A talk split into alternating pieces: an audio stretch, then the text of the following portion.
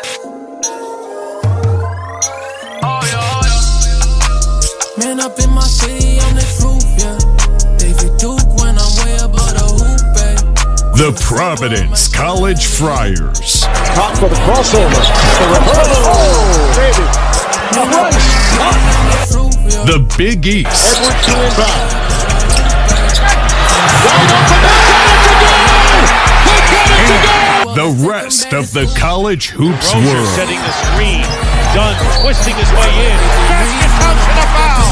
What a move by This Chris Dunn. is the Providence Crier Podcast. With your host, a PC grad standing in at four feet tall. He is the Providence Crier himself, Mike Surette. Man up in my city on this roof, yeah. David Duke when I'm way above the hoop, babe. Crossover, I might throw the alley oop. But they sleeping on me while I take them back to school. Man up in my Welcome, everyone, to another episode of the Province Crier podcast. I'm your host, Mike Surette, the Providence Crier. Follow me on Twitter, that's at Providence Crier, and also read our blog, theprovidencecrier.com. BOC is out today, but the show must go on, and today is Wednesday, November 25th, and we finally made it. The season is finally here. College Hoops starts up today. I couldn't be more excited. Um, but and to celebrate that, we have a great show today. We have an interview with uh, Providence class of 2014, Cayleigh Griffin. Uh, you may know her as she works in the NBA as a sideline reporter for the Houston Rockets. Um, formerly worked for the Cleveland Cavaliers and San Antonio Spurs. We had a great chat about her story and um, you know working in the NBA with all these superstar players, as well as got into some Friar stuff too. So that should be good. Um, I really enjoyed my chat with her. So um, the season's finally here. As I mentioned earlier, uh, I took off the entire week of work, so I just plan on watching hoops pretty much all week. Uh, that's what Thanksgiving's for, right? Um, but the season finally came here after last season got cut short due to the COVID pandemic, as you all know, well aware. Um, the Friars were riding high last season, winners of um, their last six games, and I believe eight of ten before the shutdown uh, occurred, and the season ultimately canceled when PC was supposed to host Butler um, in their opening round of the Big East tournament. Um, so really tough to see it go uh, when it did last year, especially considering the Province Crier uh, prophecy, the Crier prophecy. PC would make a Final Four in 2020. Fortunately, uh, that gets stopped due to COVID. But um, I've mentioned this before, but I, I think it's only fair considering we never even got to have a March Madness, uh, and we never got to answer the what if. What if this PC team made a massive run in March uh, and made the Final Four? I think because that got taken away from the pandemic, I think it's okay of me to roll that into this year. All right? Crier Prophecy, Friars Final Four, book it in Indianapolis this year, as the whole tournament will be. Uh, most likely, uh, I don't believe they've had an official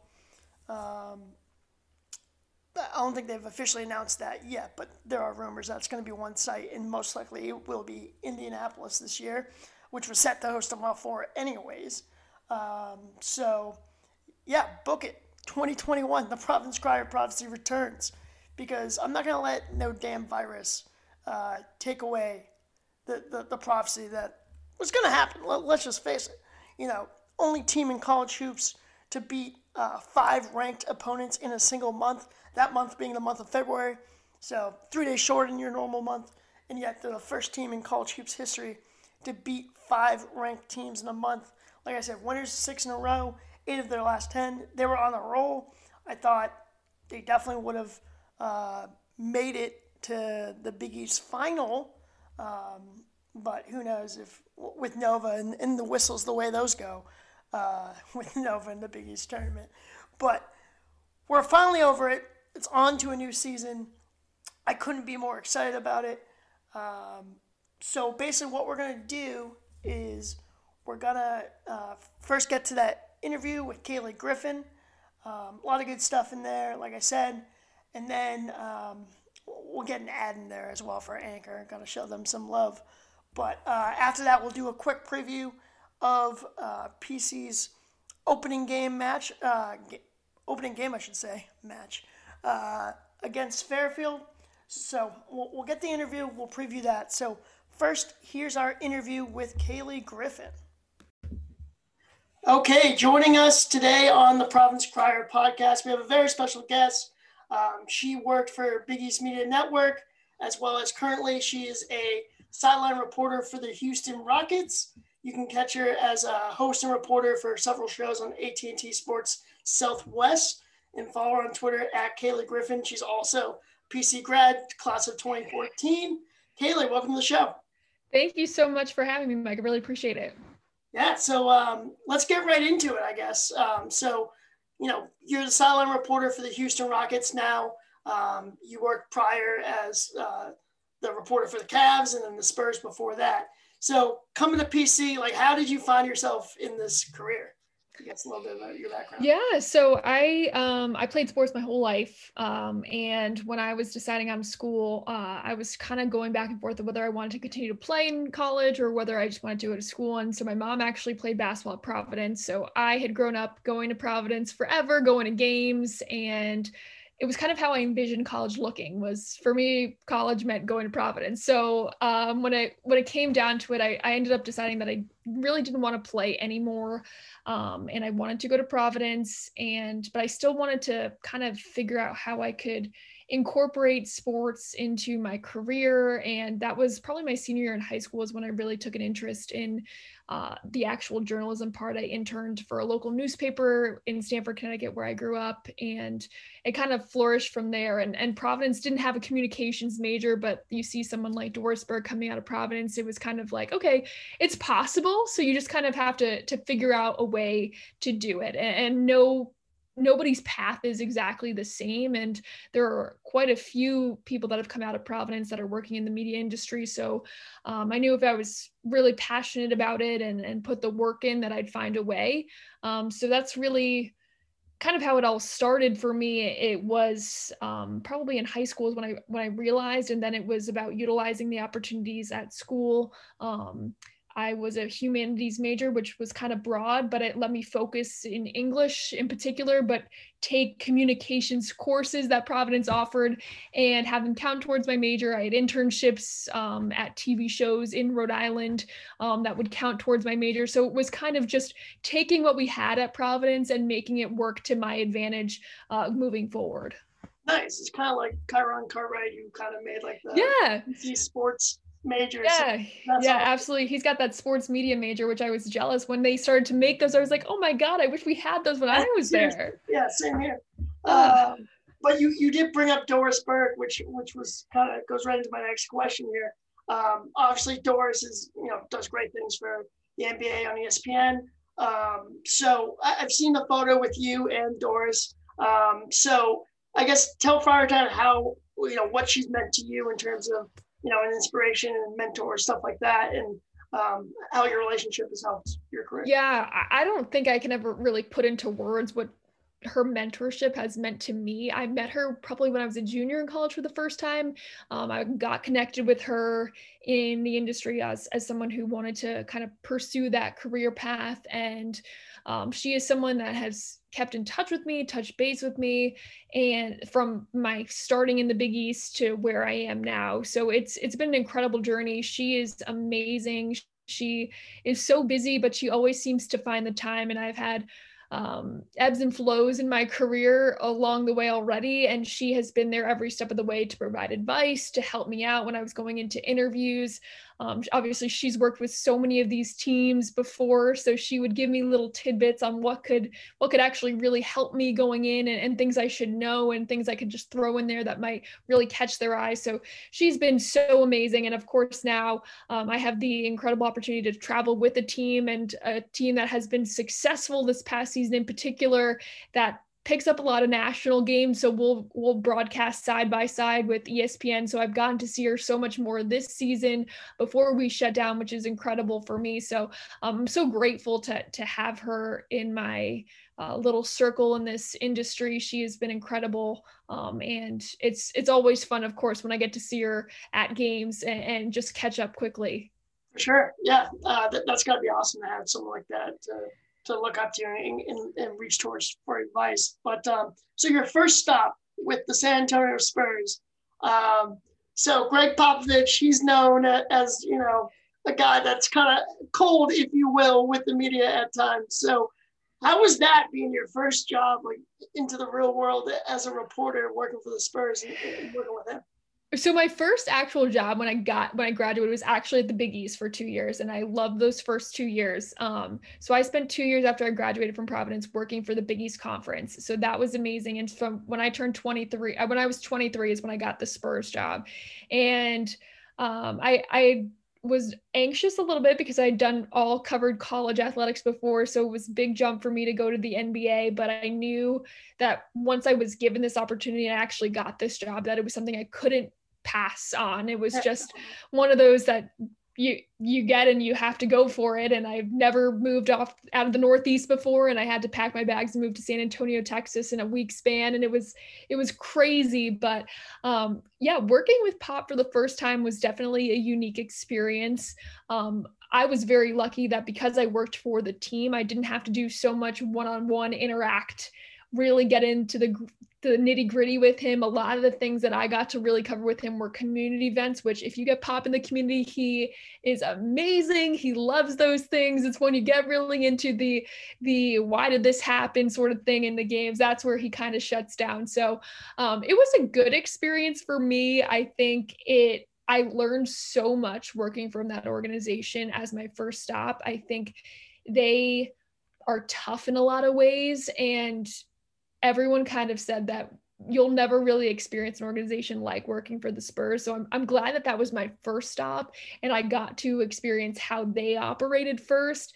And um, I think that's been one of the really unique things about me in my career so far is I've, I've gotten to see a number of different teams and how they all operate. And it's amazing to see how each team, there's only 30 of them, they all operate so differently. Yeah. Um, so to so to work with that organization, obviously the sustained success that they've had for so many years, I got to c- catch the tail end of Tony Parker and Manu Ginobili's careers there, so that was really cool. Um, it was a really awesome experience. I learned a lot. Um, and pop for the most part went easy on me, which was definitely helpful. That's good. Good to hear. Yeah. Um, yeah. I mean, it's got to be like kind of. I would think of like the Spurs as like the Patriots of the NBA, sure. the way they run their organization. So, um, yeah, I'm sure that was definitely uh, a unique experience.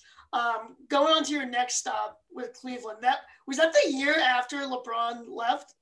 Yes, so, that was the year. So yes. How, how was that? Because, like, you know, the way the media covered LeBron and his decisions to, you know, go from Cleveland to Miami and then come back and then go to LA. Um, you know, a, a lot of it was so fascinating how, like, how much LeBron meant to the economy and like the local yeah. bars and like the whole buzz around the town. So how was that like going from the Spurs going going to the uh, Cavs organization that was totally kind of in rebuild mode, I guess. Yeah, it was a really unique experience for me. And a lot of people don't know, but after my second year in San Antonio, I actually lost my job. Like they cut the position. So I was kind of left in a, a spot where I was like, okay, I need to figure this out. I'm 25 years old and um, I've had a really strong opportunity up until this point working for the Big East and the Spurs, and then it all kind of came crashing down. And I I like to use that as a learning point, especially when I talk to aspiring journalists is that it's never going to be smooth sailing like we all have ebbs and flows like i said before it's kind of all part of our journey and our stories are different so for me i had moved back to the east coast and the Cavs opportunity came and it was really you know, a lot wasn't happening for me. And it's one of those things where timing is everything. And I just had to jump on it. So it was definitely a unique year in Cleveland that year. Um, I missed all the fun with LeBron, but it was, it was good for me to see how a different organization ran and, and to work with a lot of younger players because I'd come from a team where I was working with like the most veteran guys who are going to be Hall of Famers. And now I was going to a team that was relying on um, such a young core group there and they were looking to get younger and really looking to rebuild. And um, you still have guys like Kevin Love there. And at the time, Tristan Thompson was there. Now he's in Boston. But um, it was an interesting season for me um, I had so much more access, which was was different. And I think that's it depends on the team you work for. And they were a team that wanted to get their new players out into the media and for fans to get to know them. So they were trying to rebuild how they were perceived out there because obviously they'd moved on from LeBron, moved on from Kyrie. And so now it was trying to show like, okay, these guys aren't here anymore, but we still have these guys who are going to be the future of this organization and we're going to put them out there and try to make them look as good as possible and it was it was definitely an an interesting year. Um, it's tough when you're losing a lot. I, I think anyone who's been in a situation like that, covering a team when they lose a lot, it's tough. But I was very fortunate to work with a lot of players there that were really helpful and and open and willing to do things which in a season like that you you hope for the best in terms of getting players who are willing to you know go and do things on their off days. And we were very fortunate to have that which was good as well. Yeah for sure. Yeah i mean i know like when i was blogging for pc for two years ago when they missed the tournament it was definitely harder than, than when you're winning. That's for sure. Yeah, but, uh, absolutely. Uh, but then you know you move on to uh, your your current stop, uh, the Houston Rockets. Now you're going from you know at the Spurs you had like the veterans, um, you know, big names, and then you got like, the Cavs who were young rebuilding. Then you go to Houston, uh, and they have like the star power of James Harden. They end up bringing in Russell Westbrook that year. So how was that? And then my second question would be, how was covering a team that didn't play a big man, had PJ Tucker playing center for them? Yeah, it was. I mean, for me, it happened so quickly. I ended up interviewing for this job in September and I got it within like three days after I'd gone down for my audition. And so I, again, was in one of those, all right, just pack up and move. And I moved to Houston the week of our first broadcast. And it was insane but um it it has it was a it's been unbelievable i absolutely love my job this is the first time that i am fully traveling with the team so I, am on the road with them for every game unfortunately this season i don't think we will be but it um it was a very unique experience to be really on that grind that the team is on as well. Um, but it was it was pretty crazy. I, I mean, my first broadcast, my first walk off interview was Russell Westbrook, and it was a definitely you I'm, I wouldn't say I'm starstruck by players, but it was one of those where I hadn't met him yet. And then all of a sudden he's next to me and I'm like, oh, wow, like this is really happening right now. This is going to be one of the guys that I talk to every night. And he, he like shook my hand and was like, I don't think before the interview and was like, I don't think we've, we've met yet. I'm Russell as if I didn't know who he was. So it was just a pretty funny moment and, and surreal for me, but it was, it's been really cool to work with them. Um, it's cool to, when you're around the team so much like that, that they, get to know you more. Um, they see you just, you know, obviously on the plane, walking around around the hotel and like out in this town because you're all kind of just popping into restaurants around the hotels when you get there. So um, it's been a really amazing experience. Um, it's it's kind of crazy to cover two stars like that. It's totally different than anything I've ever done before.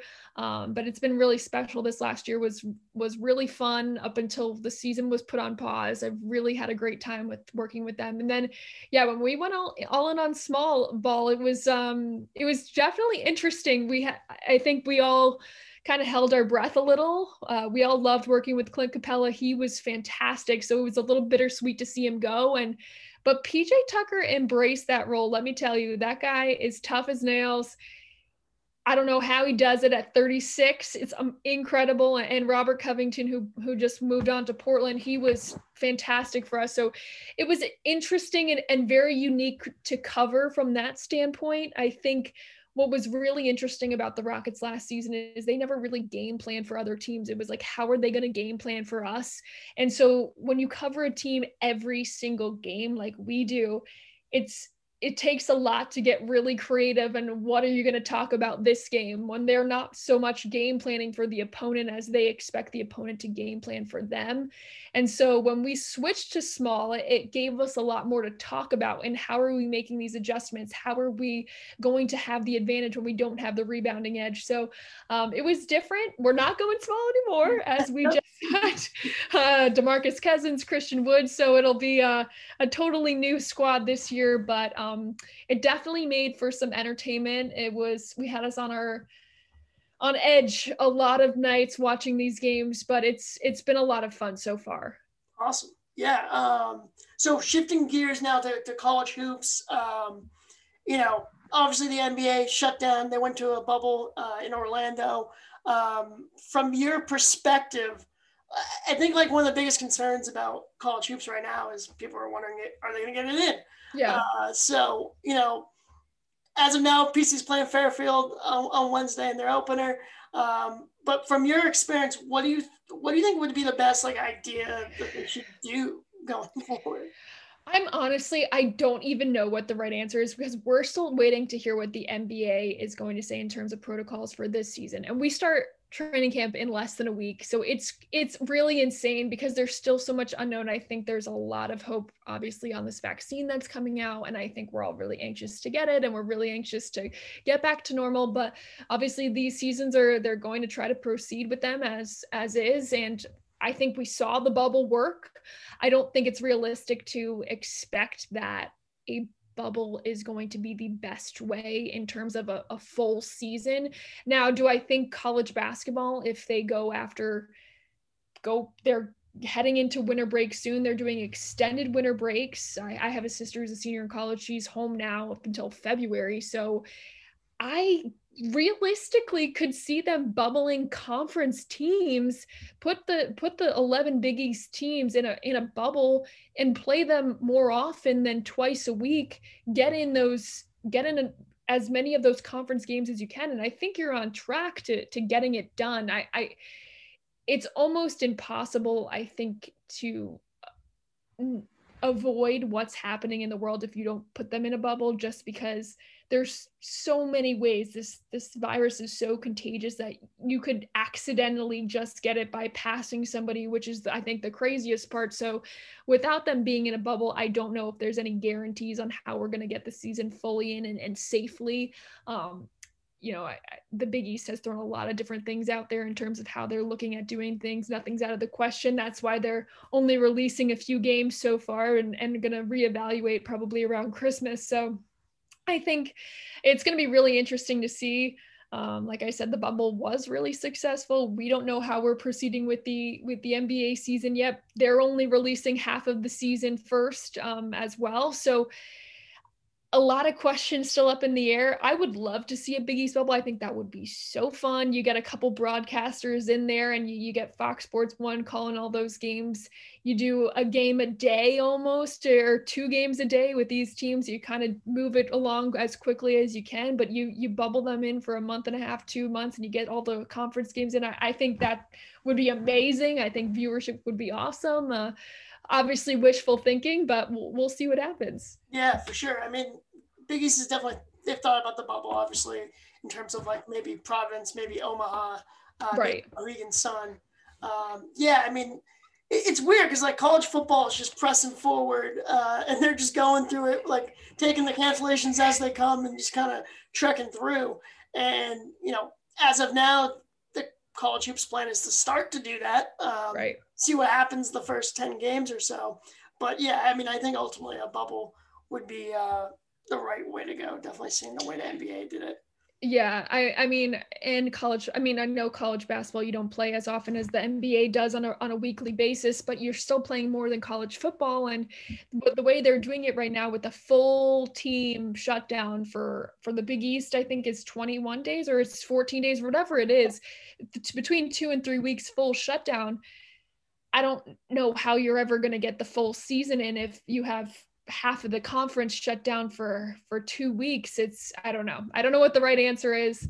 And thankfully i'm not up to making those decisions because i don't envy anyone that is but personally bubbling i think is a fantastic idea. I think you've seen the proven success with other leagues as well outside the nba so if if it's plausible i think that would be an incredible way to go to at least get the conference season in yeah for sure.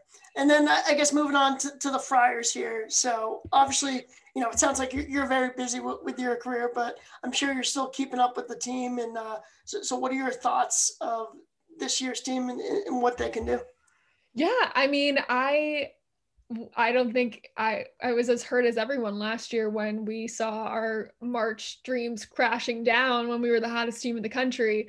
Um, I'm definitely bittersweet because I always try to figure out a way to go to one Providence game each year, and I, I got to Villanova at Villanova last year because we were playing the Knicks, so I was able to to get in there, and that was an awesome win. So I losing a lot of those seniors that one hurts because they we never really got to see what could have been. Um, but i'm excited to see uh, obviously david duke there's a lot of hype around him what he's going to do this season. Um, he's got full range now. He's going to be their their go-to guy. I think nate watson has to play a huge role as well. Um, it's going to be interesting. They're they're ranked really high in the preseason poll, the coaches poll. That makes me a little nervous every time that happens. Um, but I feel like as a whole, the Big East is kind of down this year. Villanova is still going to be pretty good. Creighton already lo- losing two freshmen to ACL tears, but they're still going to be solid. Um, I, I think the Friars have a good shot this year. I don't want to get my hopes up. It's always a roller coaster ride with this team. Oh, yeah. I'm not going to judge them off of their first few games because last year I literally was about to hop off the bandwagon after Thanksgiving, but they they got me back on.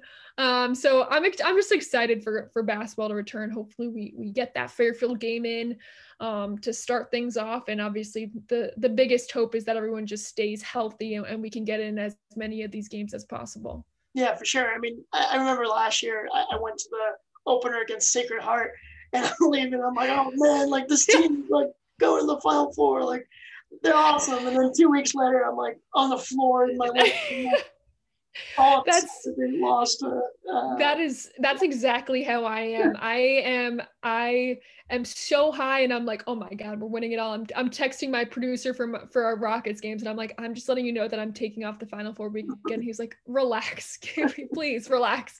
And then we're losing. And then last year on our staff, one of our assistant coaches was on the the Villanova staff for a while, so we were always talking trash. Then we had Jeff Green on the team for a while, and we were talking trash every time Georgetown played. So it, it, it's a lot of fun. I, I definitely get into it. I don't get to watch as many of the games, but my producer always has them playing in the truck. So if we are playing at the same time, he's giving me updates, which at least helps me feel better. Um, but I definitely try to watch them as much as possible because I, I I'm a I'm scary obsessed. It's crazy. I always say no. If we're going to a Sweet 16, I'm taking that weekend off of games, and everyone is like, "You're you're not taking them off." I'm like, "No, I am." like you don't understand. We don't do that. Providence doesn't do that. So when we do, it's a big deal. For sure. Yeah. Awesome. Well, um, I really appreciate having you on today. Um, you know, wish you luck in your uh, career going forward here, and hopefully the NBA season can come around and without any problems like uh, last year. So. Yes, absolutely. Thanks so much for having me. All right. Welcome back as we wrap up this episode of the Province Crier podcast. Just want to give our thanks to Cayleigh Griffin for joining the show today.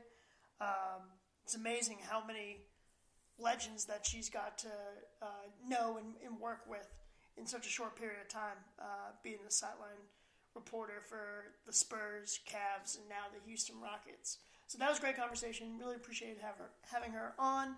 Um, so to wrap up the show today, we're just gonna preview the Fairfield game. Um, I know BOC and I took, you know, a, a, little quick look at the schedule at the end of last episode, and first we gotta apologize because I got the Fairfield stuff all wrong. Um, Fairfield is coached by Jay Young, who is in his second season at, at Fairfield this year. I actually thought this year was his first year um, replacing Sydney Johnson, who uh, came from Pr- Princeton to replace Ed Cooley when he took the job at PC. But uh, Johnson was actually fired the year prior, and Jay Young took over last year for Fairfield. Um, they went 12 and 19 on the season, and I believe they were definitely in the bottom of, of the the Metro Athletic, um, Metro Atlantic Athletic Conference. Um, but obviously, Jay Young coming over, um, he's in a rebuilding situation at Fairfield, so not too surprising that um, they didn't have too great of a year last year. But um, you know, you're looking at the, the rankings for this year, and it's kind of interesting. Like, I don't know how KenPom comes up with the rankings based on the fact that he has no data uh, to back it up. Um, I'm sure he has plenty of predictive metrics that he uses to to do his rankings for the season. But Fairfield came in at 257. So if you're counting at home, I believe this would be a quad four game. Obviously, got to take care of business with those. Um, something that PC struggled with last season, but we'll get to that. Um, so Jay Young, at his second season at the helm uh, with the Fairfield Stags, um, PC last played Fairfield all the way back in 2013. Got a 78 69 win at the dunk. Um, and the year before that, they actually played Fairfield. And in 2012, and beat them 66 47. Bryce Cotton led the way in scoring for the Friars with 21 that night. Um, but yeah, it's amazing. I thought we played them a lot. Uh, more recent than 2013 because I remember going to the game.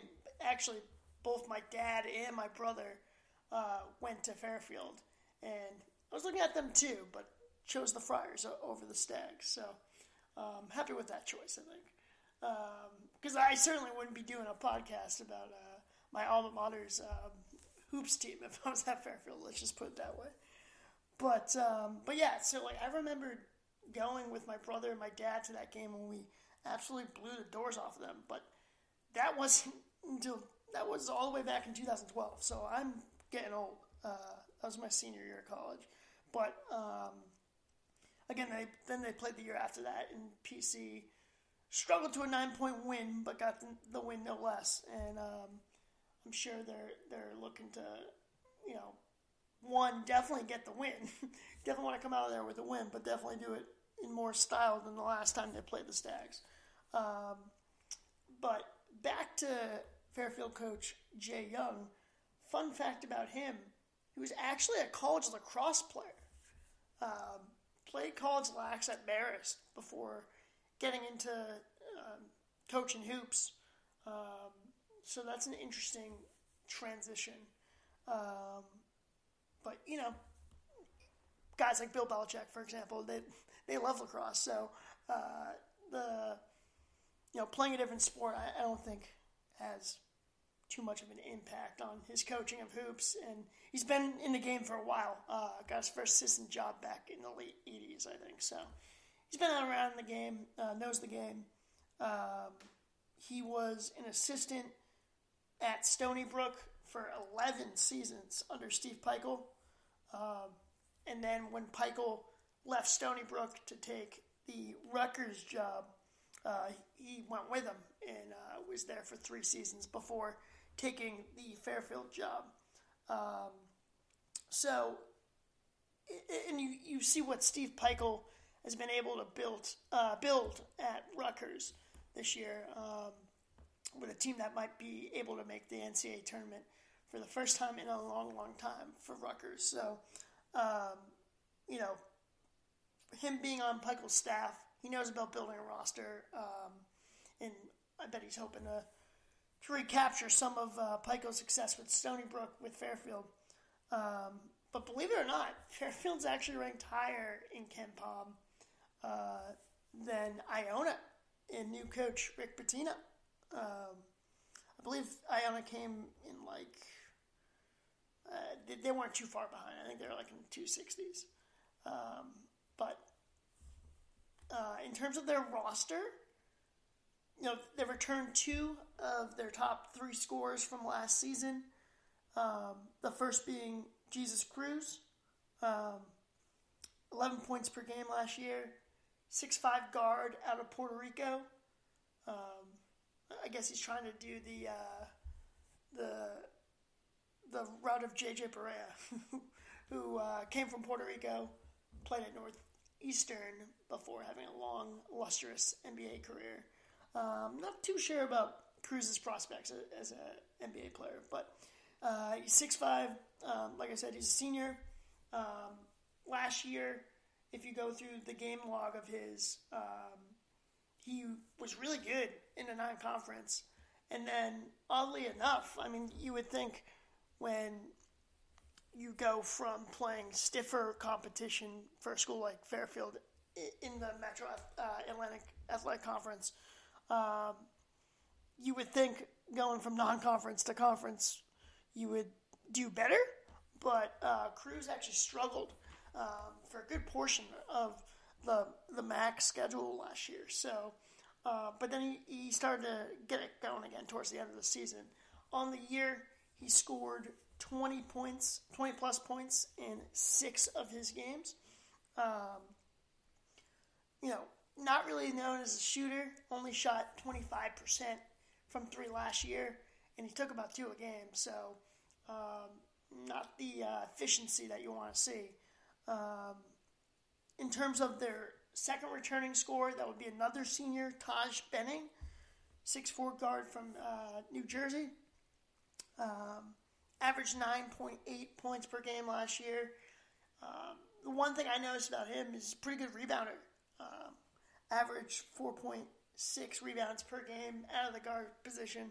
Again, only 6'4". So um, always good when you can have a guard that, that can rebound because, um, you know, it, it's a team game. The, the, the, rebounding category is a team game. So I always like to see uh, guards that can go in there not only score but get some rebounds for their team as well.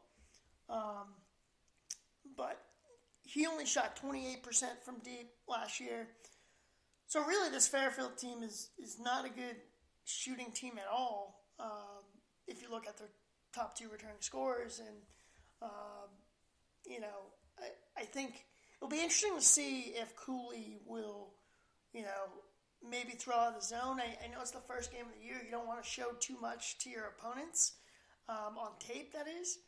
Um, so, I mean, it'll be interesting to see if Cooley actually does go zone and just dares Fairfield to shoot because it doesn't seem like they have um, the ability to, to really make it pay from deep. But then again, like I said, you know, you got a lower opponent, first game of the year.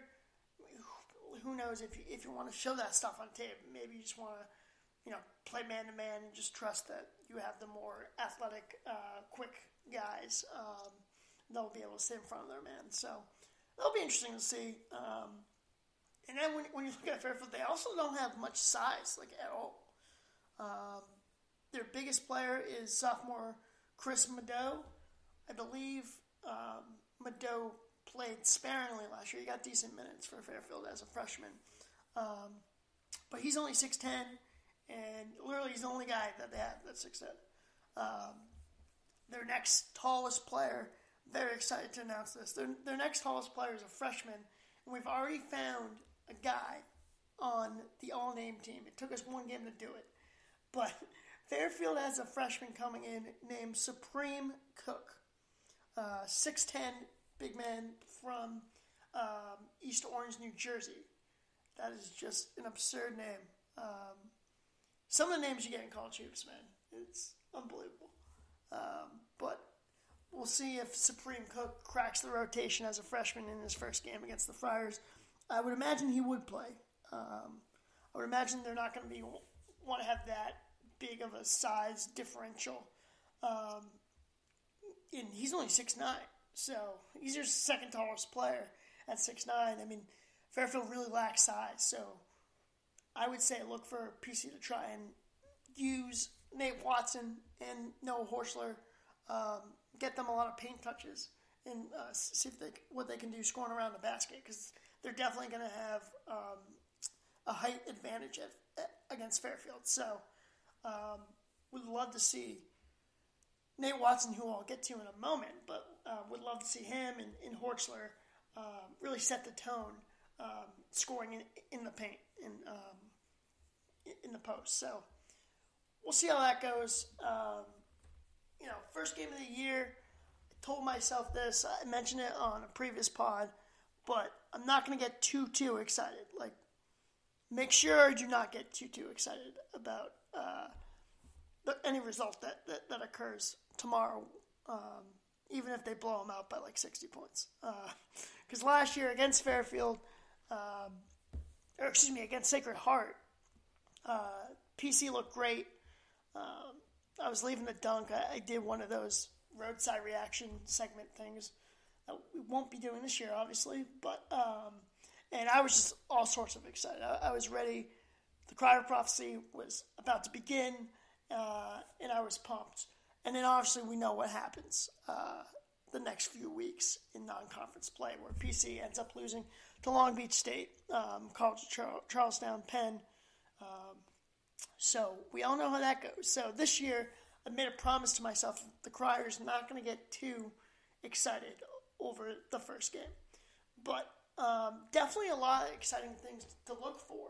Um, I put together a list of, of the three things that I'm most excited to see from the Friars. Um, obviously, there's other things in, this game that is I should should point out, but um, obviously there are other things that I've left off here, um, like the additions of Jared Bynum, Noah Horchler, seeing how they mesh with the team. Also, uh, Brycen uh, Goodine as well, uh, coming in from Q's, getting a waiver. Ed Croswell, another guy. Obviously, the, the new faces. Um, you know the transfers. Definitely want to see how they how Cooley and staff integrates them with the team uh, and see how they perform. But they did not make my list. Um, obviously, you know you look at Greg Gantt's development on. Um, you know, if you're looking for, for the full season, that'd be another storyline that's definitely intriguing, um, but I did not have on this list. So let's get to it. I got three things I'm looking for uh, in this game against Fairfield. One would be David Duke taking the reins, you know, being the lead option uh, in, in, being that guy. Um, I think it's important to set the tone right off the bat that PC is going to play through David Duke.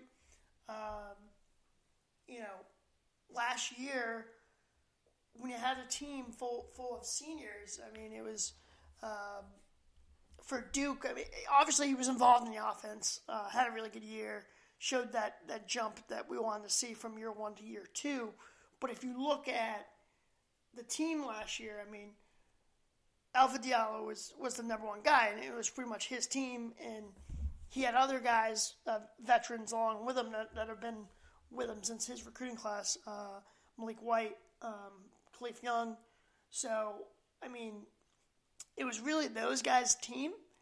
And unfortunately for, for PC, you know, they, they played a lot through Diallo. Not to say that that's a bad thing. I mean, obviously, he's a matchup nightmare for um, guys, as he's one of those hybrid forwards that Cooley loves to utilize.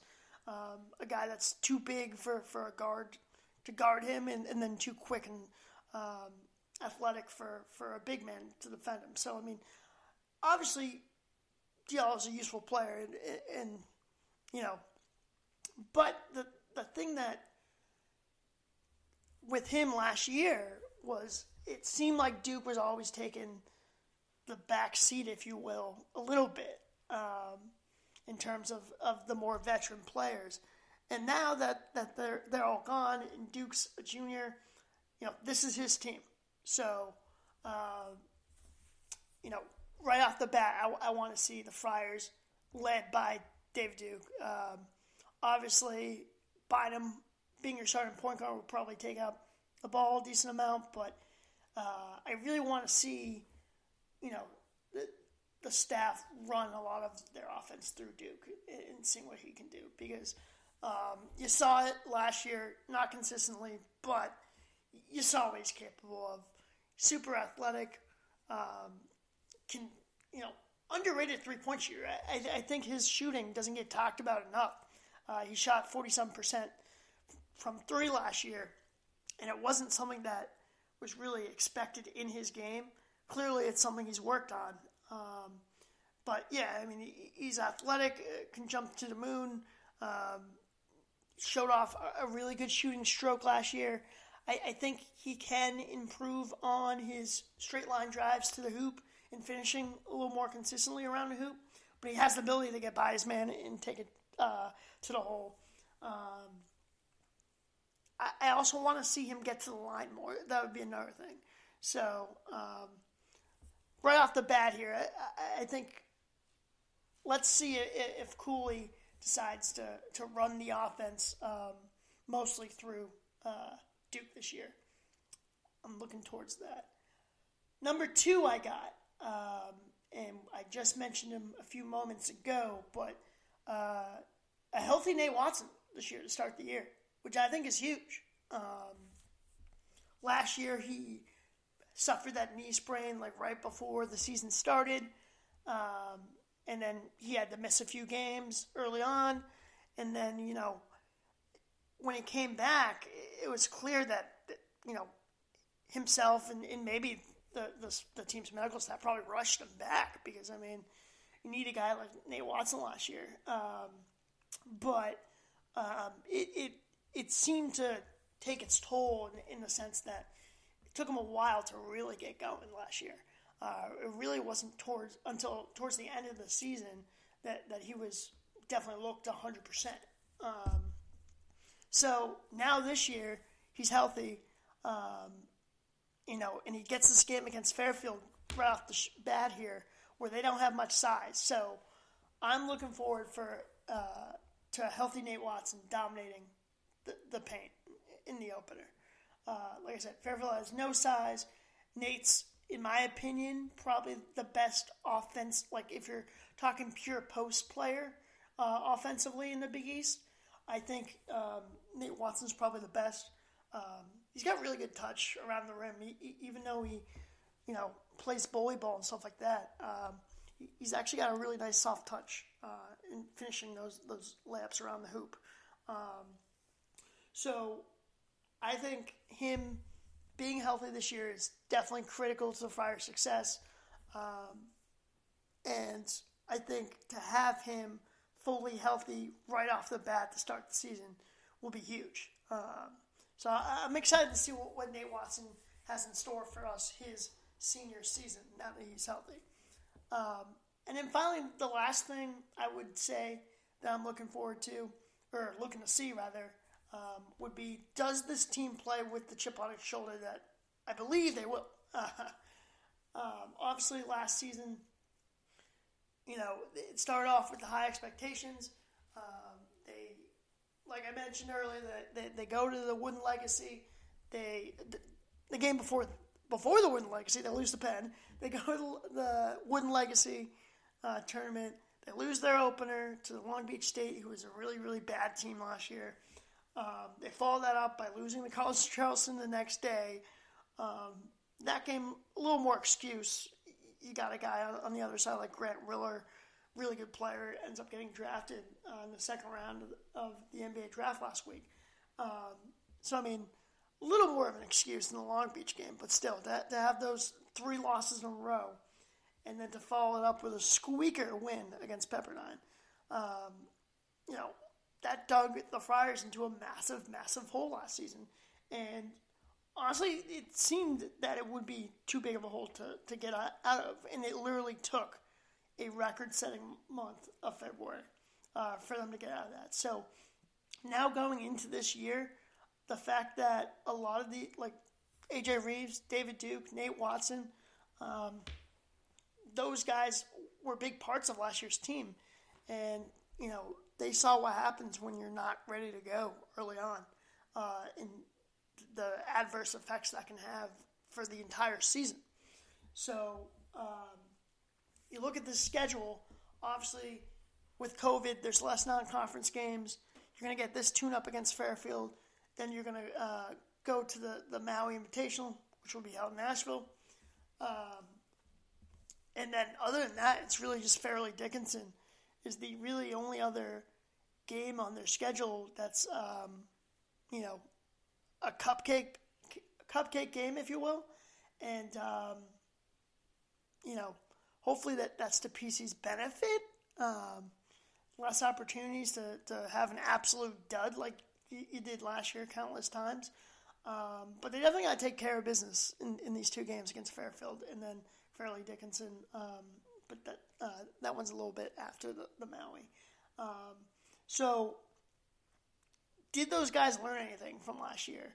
And are they going to play with that, that edge, that that desperation that they played with last year that really fueled the turnaround? Um, that's what I'm really most looking for, forward to with this team. Like these guys gotta gotta play with an edge uh, after what happened last year. Um, take no prisoners. Um, you know, leave it all on the court. Um, and you look at this first game against Fairfield. Um, you know, obviously you want to have respect for your opponent, but um, I would love to see them just go in and win by like 40 points. uh, that might be wishful thinking, but if this team is really serious about, you know, rectifying the hole that they dug last year and making sure something like that doesn't happen this year, um, I would think they would come out with some urgency and some desperation in the opener, even though it's against a team like Fairfield. Um, I, I, definitely, and then you, you factor in the um, the layoff that everyone's had with COVID and everything. Um, I, these guys are probably really itching to get back to the court.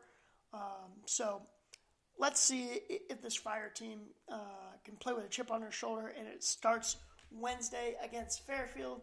Again, the, the uh, game's at 2 p.m. on FS1. Our guy, John Fanta, will be on the call with Vin Parise. Um, so let's get to it, Friartown. We're, we are here. We made it. College Hoops is back. The Friars are back. The dunk, it may not be rocking this year because because of COVID and no fans, but um, you know I'm sure all Friartown is going to be rooting from their their remote locations and be really fired up for the season because I know I am. Um, but that should do it for today's episode. Uh, catch us next week. Again, um, we should have some stuff for the blog coming out this week. Um, probably a, a, recap of the Fairfield game um, and, and, good stuff like that. So there should be more content on the blog, theprovidencecrier.com. Also follow me on Twitter. That's at Providence Crier. I am out, Friartown.